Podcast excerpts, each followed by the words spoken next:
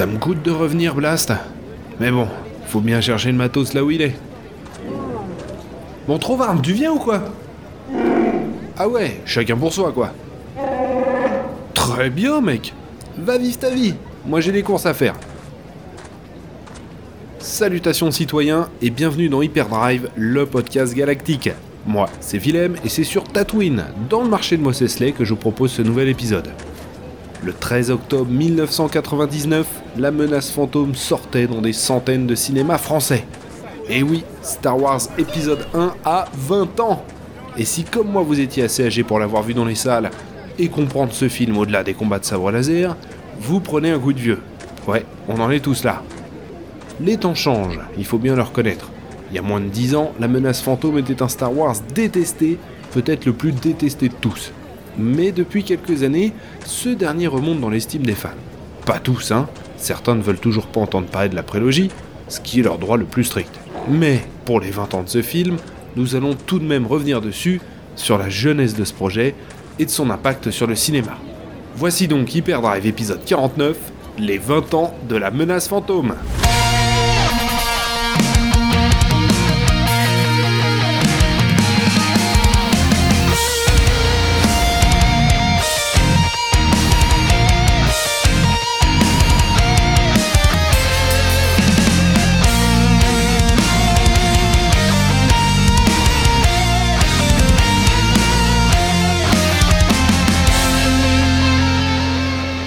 C'est moi où il fait une chaleur à crever encore ici.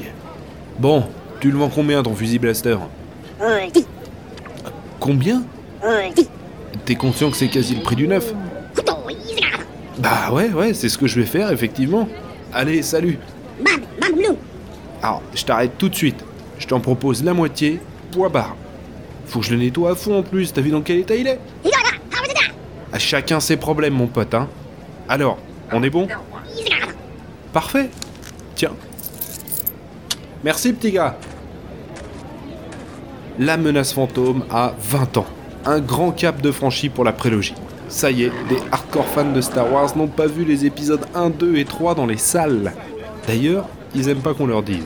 Tout comme j'aime pas qu'on me rappelle que j'étais pas né pour la sortie de la trilogie originale au ciné. Donc, je comprends. Je suis content de faire cet épisode. Il développe et complète l'épisode 3 d'Hyperdrive. Il m'a demandé un peu de boulot parce que je voulais être absolument certain de tous les éléments que je vais vous présenter. J'ai donc puisé dans ces anciennes sources d'informations qu'on appelle les livres. C'est comme Internet, sauf qu'on bosse bien et qu'on engage publiquement sa réputation avec son vrai nom et un vrai éditeur qui contrôle le tout.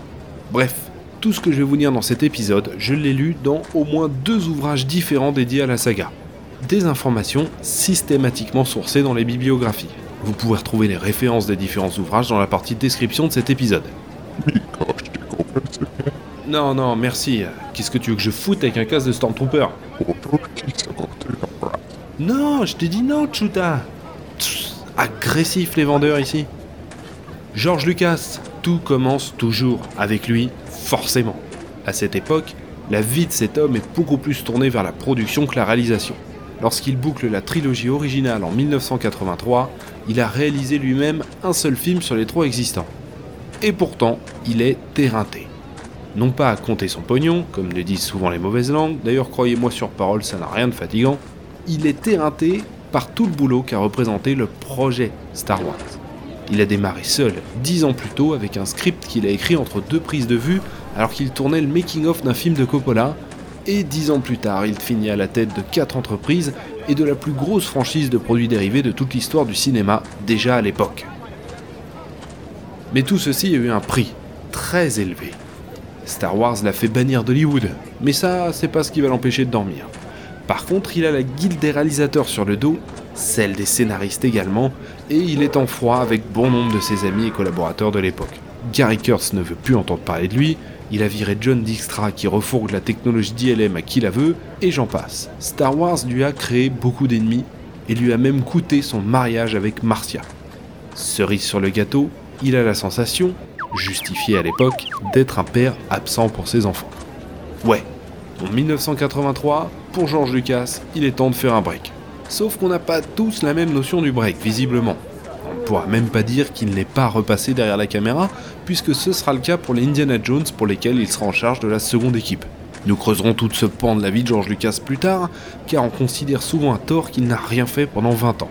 Mais pour résumer, il a passé ces deux décennies avec deux casquettes, celle de chef d'entreprise d'une part, structurant et développant les entités qu'il a créées pour sa saga, ILM, THX, Skywalker Sound, Lucas Computer Division, Skywalker Ranch et j'en passe. D'autre part, il devient producteur, finançant des projets dont il a toujours rêvé, mais aussi des choses remarquablement casse-gueule, qu'il finança car personne ne le voulait. Il passera ainsi 10 ans à gérer et à produire. Au début des années 90, quelque chose le démange. Il vit avec Star Wars un sentiment d'incomplétude il n'a jamais réussi à parfaitement mettre sur écran tout ce qu'il imaginait avec cette saga. D'ailleurs, ces trois films ne forment qu'une partie de ce qu'il avait imaginé, et cette partie, il la juge incomplète à l'écran. Il avait une histoire sur plusieurs générations prévues, qui commença à prendre concrètement la forme d'une trilogie de trilogies, dès l'écriture de l'Empire contre-attaque. Mais il rêve de grandeur pour ces trilogies restantes, et les effets spéciaux ne sont pas à la hauteur de ses ambitions, y compris les effets les plus expérimentaux d'ILM. Tout du moins, jusqu'à ce qu'il se penche sur le projet de son ami Steven Spielberg, Jurassic Park. Ce film, aux effets spéciaux justement réalisés par ILM, va repousser une première fois les limites techniques avec l'intégration d'effets et de créatures numériques plus vraies que nature. C'est en voyant l'équipe se surpasser que Lucas comprit que dix ans plus tard, le cinéma était enfin prêt pour cette trilogie il fit une première annonce de travail sur sa prélogie en 1992, soit 7 ans avant la sortie de la menace fantôme dans les salles. Mais c'est quelques années plus tard, une fois le travail de remaster de la trilogie originale effectué, qu'il officialisa les choses après 20 ans loin des caméras. Il réalisera la prélogie lui-même. Mais contrairement à ce qu'il dira ensuite, ce n'était pas faute d'avoir essayé de refourguer le travail à quelqu'un d'autre. Il demanda à tous les réalisateurs qu'il portait en estime Ron Howard, Steven Spielberg ou encore Robert Zemeckis, de faire un ou plusieurs épisodes, et tous avaient simplement répondu Non, c'est à toi de le faire. Howard, qui finira par travailler sur Solo Star Wars Story, dira plus tard que la tâche était trop intimidante et que c'était trop de pression. Tu m'étonnes, surtout avec le besoin de contrôle de Lucas qui fait encore aujourd'hui sa légende. Certains de ses amis étaient même tout simplement contre l'idée de faire des nouveaux Star Wars. Francis Ford Coppola qui avait une relation fraternelle avec Lucas depuis leur première rencontre il y a 30 ans, lui avait déconseillé. Ce dernier, qui connaissait George sur le bout des ongles et l'avait toujours trouvé très talentueux, estimait que Star Wars était sa malédiction. Lucas était particulièrement doué pour le cinéma expérimental étant jeune, et Coppola avait eu maintes fois l'occasion de le constater. Star Wars avait mis un terme à cette partie de la carrière de Lucas, et Coppola avait toujours considéré cela comme du gâchis. C'est un fait amusant, car la carrière de ce dernier avait elle-même été engloutie par le parrain à l'époque, mais c'est un autre sujet. Lucas se résigna donc à prendre la réalisation de ses films, mais cela finit par lui convenir aussi. Il voulait essayer tellement de choses sur cette prélogie qu'assurer la réalisation, c'était également s'assurer le contrôle de tout. Le contrôle, une obsession pour George Lucas. Mais, faut l'admettre, ce dernier n'est jamais aussi bon que lorsqu'il a des gens autour de lui pour le canaliser et le contredire. Il fourmille d'idées et lorsqu'il y a quelqu'un pour lui permettre de rationaliser, de trier et de le maintenir sur un cap, là il donne ce qu'il a de mieux à offrir. Malheureusement, tous ceux qui tenaient ce rôle pour lui avaient quitté le navire. Gary Kurtz, avec lequel le différend dure encore aujourd'hui, Marcia Lucas, son ex-femme, et j'en passe. Pour cette prélogie, Lucas n'aura personne pour le contredire, et ça va se ressentir. Il financera seul le film avec un budget de départ de 50 millions de dollars qui va très vite franchir la barre des 100 millions, propulsant immédiatement ce film comme le film indépendant le plus cher de l'histoire. Pour le financer, Lucas va une fois encore mettre jusqu'à son dernier centime en jeu. Et on touche ici à un point important. C'est en tant qu'unique actionnaire de Lucasfilm, qui produit le film, que George Lucas a le contrôle sur ce projet. Il est ainsi à même de décider d'absolument tout. Et quand bien même ce serait un autre réalisateur qui serait derrière la caméra, cela ne changerait absolument rien. C'est l'actionnariat qui donne le pouvoir au cinéma, particulièrement aux États-Unis. Mais une fois encore, l'échec du film signifierait sa ruine personnelle et la fin définitive de Lucasfilm. Mais soyons honnêtes, tout comme il était certain que le réveil de la force serait un carton, Star Wars épisode 1 était trop attendu pour ne pas être un succès commercial. Lucas va commencer à écrire son scénario dès 1994. Mais le contexte du récit est déjà clair pour lui, ce depuis des années. Voici le prologue de la troisième version du script de Star Wars premier du nom, écrit en 1975. Je cite La République galactique est morte. Les impitoyables barons marchands, conduits par la cupidité et la soif de pouvoir, ont remplacé l'âge des Lumières par l'oppression et le règne du peuple par le premier empire galactique. Pendant plus de mille ans, des générations de chevaliers Jedi ont été les gardiens de la paix et de la justice dans la galaxie. Aujourd'hui, ces guerriers légendaires se sont éteints. L'un après l'autre, ils ont été chassés et détruits par les sinistres agents de l'empereur, les seigneurs noirs des Sith. Les choses sont donc claires depuis longtemps. Lucas sait déjà de quoi sera faite sa prélogie. Mais le processus d'écriture chez Lucas est long et difficile. Il y passe des journées entières enfermé dans son bureau toujours avec son cahier et son stylo, exactement comme pour la première trilogie. Sachant ce travail long et difficile pour lui, il va parallèlement mettre en branle la machine Lucasfilm, enclenchant plusieurs étapes de pré-production en même temps. Pour commencer, le réalisateur va s'entourer d'une large équipe, en grande partie issue de son travail sur la série Les aventures du jeune Indiana Jones, et vis-à-vis -vis de laquelle il va déléguer pas mal de choses. Pourquoi? Parce que c'est avec cette série que Lucasfilm a commencé à expérimenter l'intégration d'images numériques dans ses films. Il dupliquait des personnages, fabriquait des foules à partir de quelques figurants, travaillait les arrière-plans, etc. Nous sommes encore bien loin d'un Jurassic Park, mais c'était clairement une première dans l'histoire de la télévision. À côté démarre le casting, car même si le scénario formel n'est pas encore écrit, il a déjà beaucoup d'idées de jeter sur le papier. Et vous vous en doutez, c'est pas l'absence de script qui va empêcher les acteurs de se bousculer à la porte pour jouer dans les nouveaux Star Wars. Il demandera à Robin Gurland de dégrossir le travail, réduisant au maximum le nombre de candidats que verra Lucas. Ce dernier se fout complètement d'employer des grands noms. Bien au contraire, il aime travailler avec des acteurs peu connus, souvent moins compliqués à gérer, la gestion des acteurs ayant toujours été le point faible de Lucas. Mais avant tout, il aime trouver des personnalités proches de ses personnages, ce fut le cas pour Harrison Ford, pour Mark Hamill ou encore Carrie Fisher. Mais pour cette prélogie, il fera fi de tout cela et n'hésitera pas à choisir des grands noms du cinéma s'il le faut. Il se concentre avant tout sur le potentiel des acteurs à incarner des personnages. Le premier acteur que verra Lucas est Samuel Lee Jackson, qui a annoncé dans un talk show américain vouloir absolument jouer dans le prochain Star Wars. Il ne cherche pas de grand rôle, comme il le dira lui-même, je peux même jouer un Stormtrooper tant que je sais que je suis dans le film, peu importe si personne d'autre ne le sait. Lucas va le prendre au sérieux et le rencontrer pour finalement lui confier un rôle bien plus ambitieux, celui du maître Jedi Mace Windu, dont le nom est un hommage à la toute première mouture écrite de l'univers de Star Wars, le journal des Wills qui date de 73. Mais ça, nous en avons déjà parlé. S'en suivront ensuite Liam Neeson, qui était sous le feu des projecteurs depuis la liste de Schindler, réalisée par Spielberg, et pour lequel il fut nominé aux Oscars. Neeson et Lucas s'entendirent immédiatement très bien. Une autre personne a failli intégrer le casting, Michael Jackson, pour jouer le rôle de Jar Jar Binks. Incroyable mais vrai, ce dernier était emballé par l'idée. Mais Lucas l'était beaucoup moins. Et ce fut finalement un danseur qui décrocha le rôle, Ahmed Best. D'après ce dernier, Lucas avait peur que Jackson avale le film, tant sa renommée est grande. Ahmed Best n'apparaît pas à l'écran en tant que Jar Jar Binks. Il se contente de faire les prises une première fois avec les acteurs pour que ces derniers puissent visualiser la position et le comportement du personnage, notamment sa tête, pour le regarder dans les yeux. Jar Jar sera ensuite réalisé entièrement en image de synthèse. À la base, cela devait être uniquement la tête, mais le résultat fut tellement convaincant que le réalisateur décida de faire tout le personnage.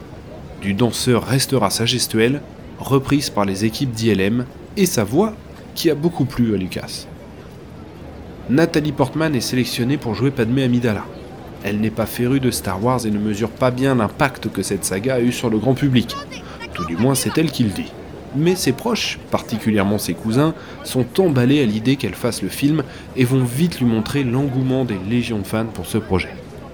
Son rôle est compliqué, puisqu'elle doit incarner deux personnages, la reine et sa servante. Mais elle fera le job, comme chacun a pu le constater il y a un acteur qui n'a plus touché le sol lorsqu'il a appris avoir été sélectionné pour le film, Ewan McGregor. Grand fan de Star Wars, c'est son oncle qui incarne Wedge Antilles dans la première trilogie. Il sera, tout comme Liam Neeson, emballé par ses films et donnera tout ce qu'il a, particulièrement dans les chorégraphies des duels au sabre laser. Il sera perturbé, comme beaucoup de membres du casting, par les fonds bleus et l'absence de certains personnages sur le tournage. Mais d'après Lucas, au bout de deux semaines, tout le monde s'y était fait. Une information confirmée par les épisodes 2 et 3, où les interactions avec les personnages en CGI sont beaucoup plus convaincantes que pour la menace fantôme. La recherche de l'acteur idéal pour jouer un jeune Anakin Skywalker prit plus de temps. Robin Kurland parcourut les États-Unis et l'Europe pour auditionner plus de 2000 enfants pour finir par proposer Jake Lloyd, un de ses tout premiers coups de cœur. Lucas aima sa personnalité et sa fraîcheur. C'était tout à fait ce qu'il recherchait, une personne fondamentalement bonne et positive qu'il fera tomber dans le comté obscur dans les films suivants. Parallèlement, Lucas va créer un département artistique qui sera basé au Skywalker Ranch.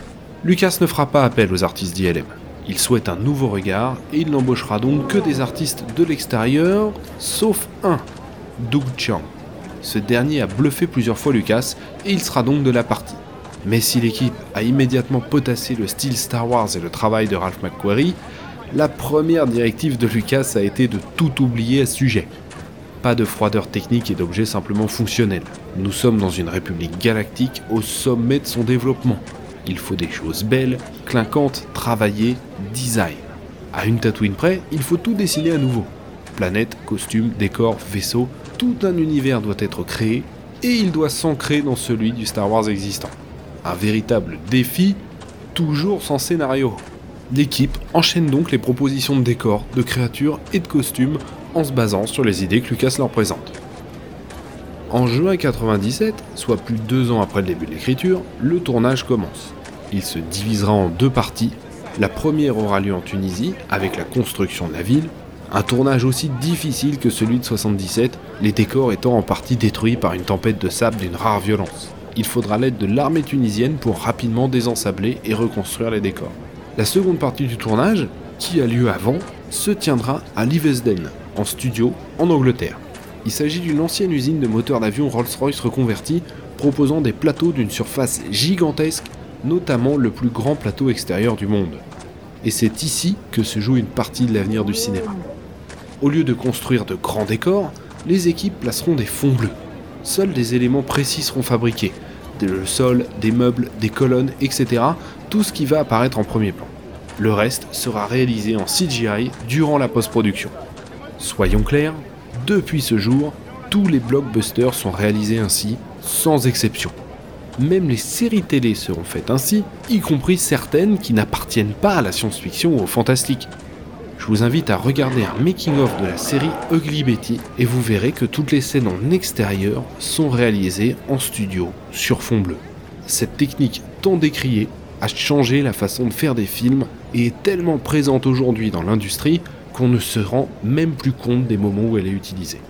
Les effets numériques, Lucas les avait déjà expérimentés dans la série Les aventures du jeune Indiana Jones, notamment en dupliquant les figurants en arrière-plan.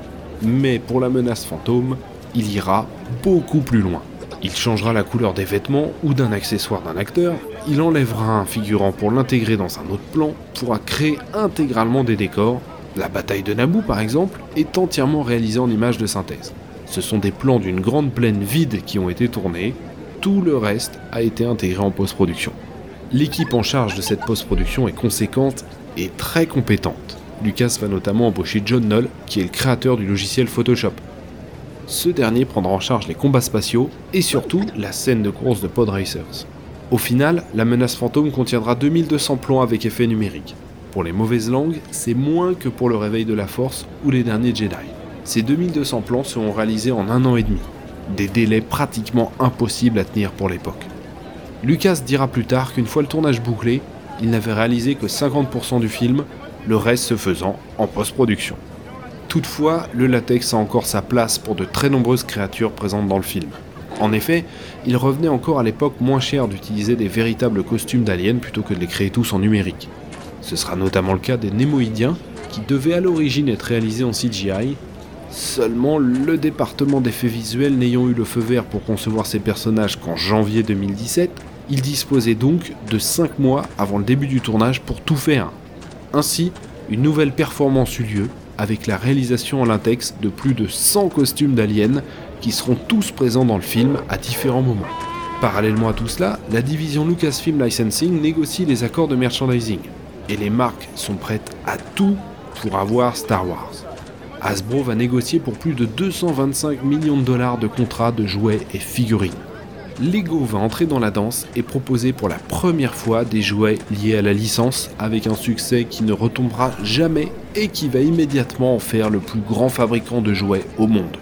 Mais le plus gros contrat sera celui de Pepsi qui pour près d'un milliard de dollars mettra tous les personnages du film sur ses canettes de soda. Et ce sont loin d'être les seuls. McDonald's, les bonbons pèsent, etc., etc. Le merchandising Star Wars part dans tous les sens et va inonder tous les marchés sans exception quelques semaines avant la sortie du film.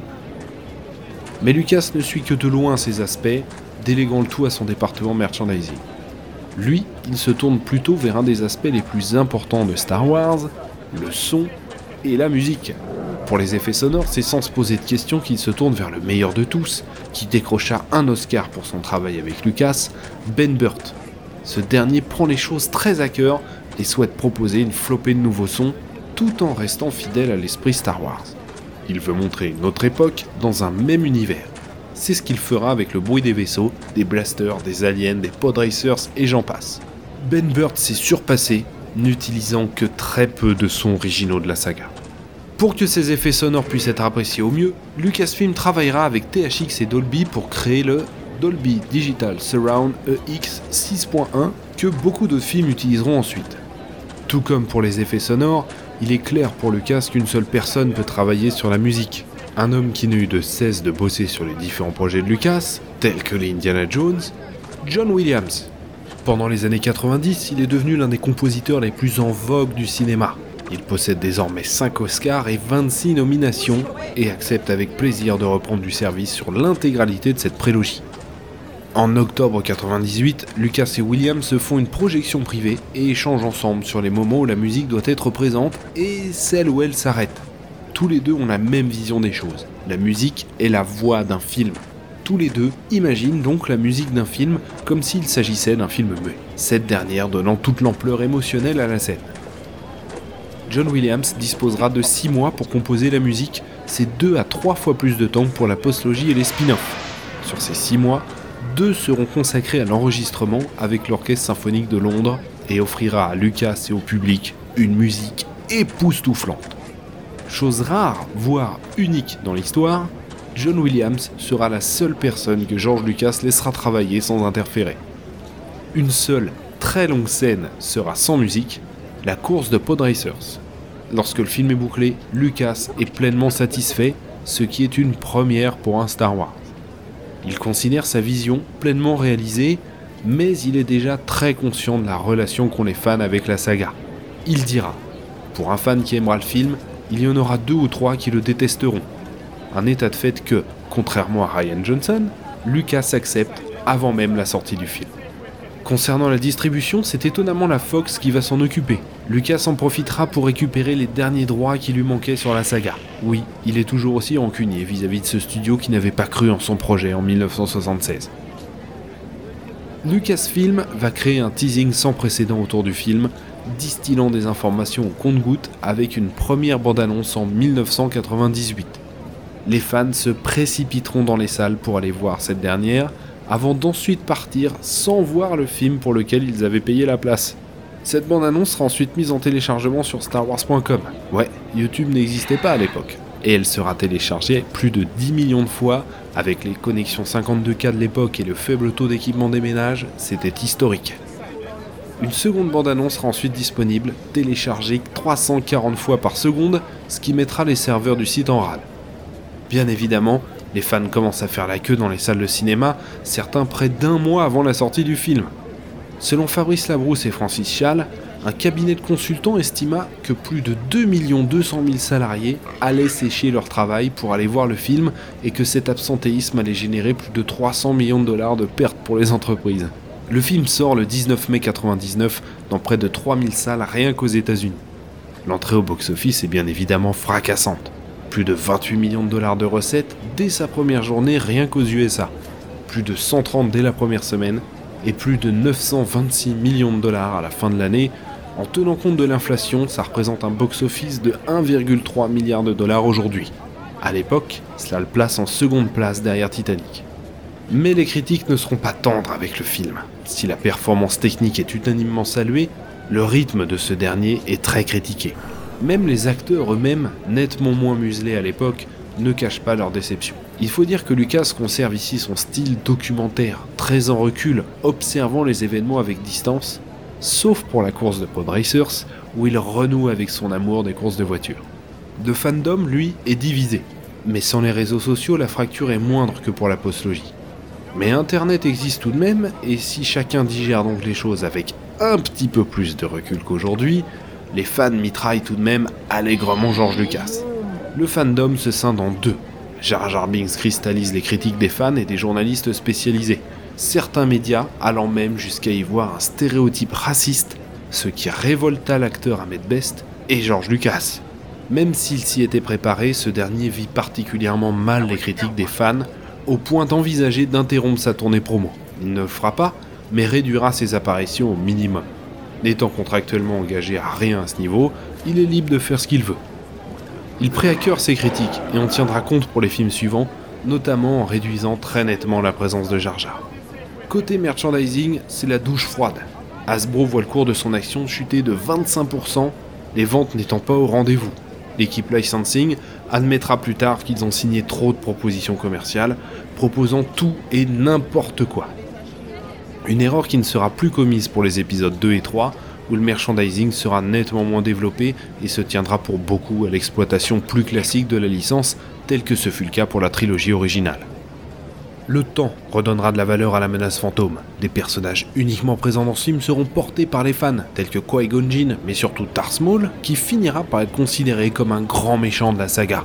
La BO verra plusieurs de ces titres devenir cultes et l'univers imaginaire présenté, avec une république galactique de près de 1000 ans, sera le terreau d'un solide pan de l'univers étendu, poussé par la guerre des clones et son développement dans la série animée Clone Wars, mais pas que. Qu'on le veuille ou non, la menace fantôme et Matrix ont ensemble changé le cinéma. Et les relectures qu'on fait aujourd'hui de ce film, considérant qu'il a mal vieilli, que les effets spéciaux étaient déjà considérés comme moches à l'époque, etc., ne sont qu'un manque de recul et de bonne foi. Ce film a 20 ans, et il prend pour base des technologies qui étaient à l'époque jugées comme pas assez abouties pour s'en servir avec une telle ampleur.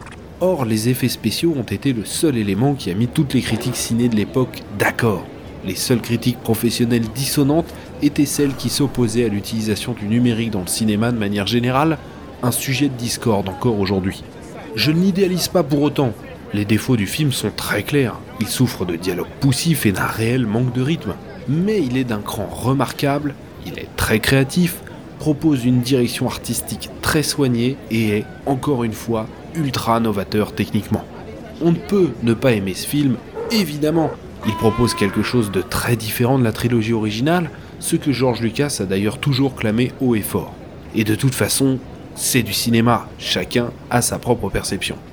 Mais nier les forces techniques et la créativité de Star Wars épisode 1 est un déni de réalité. D'ailleurs, si on considère le succès de Star Wars 7 et 8 au box-office comme un gage de qualité, comme beaucoup de fans de la postlogie le disent sur les internets, alors la menace fantôme est tout autant réussie avec un box-office qui, si on tient compte de l'inflation, représenterait 1,3 milliard de dollars aujourd'hui, soit autant que le box-office des derniers Jedi, pour un budget de 100 millions de dollars de moins. Voilà ce qui conclut cet épisode d'Hyperdrive, le podcast galactique. Merci pour votre téléchargement, citoyen. Vous pouvez retrouver cet épisode et tous les autres sur hyperdrive.fr, galaxystarwars.com et zone52.fr. Le prochain épisode est le 50e. On en profitera donc pour faire une fac et répondre à toutes vos questions, qu'elles touchent Star Wars ou ce podcast. D'ici là, les Chroniques Galactiques vont sortir un épisode hors série Horror Show, alors restez à l'affût. Que la force soit avec vous, à très bientôt. Ah, qu'est-ce qu'il veut celui-là? Non, non, non, qu'est-ce que tu veux que je foute avec des esclaves? Si j'ai besoin de bras, j'achète un droïde, hein, c'est légal en plus. N'importe quoi J'ai tiré sur mon droïde la semaine dernière, si ça avait été un esclave, il serait plus là, hein.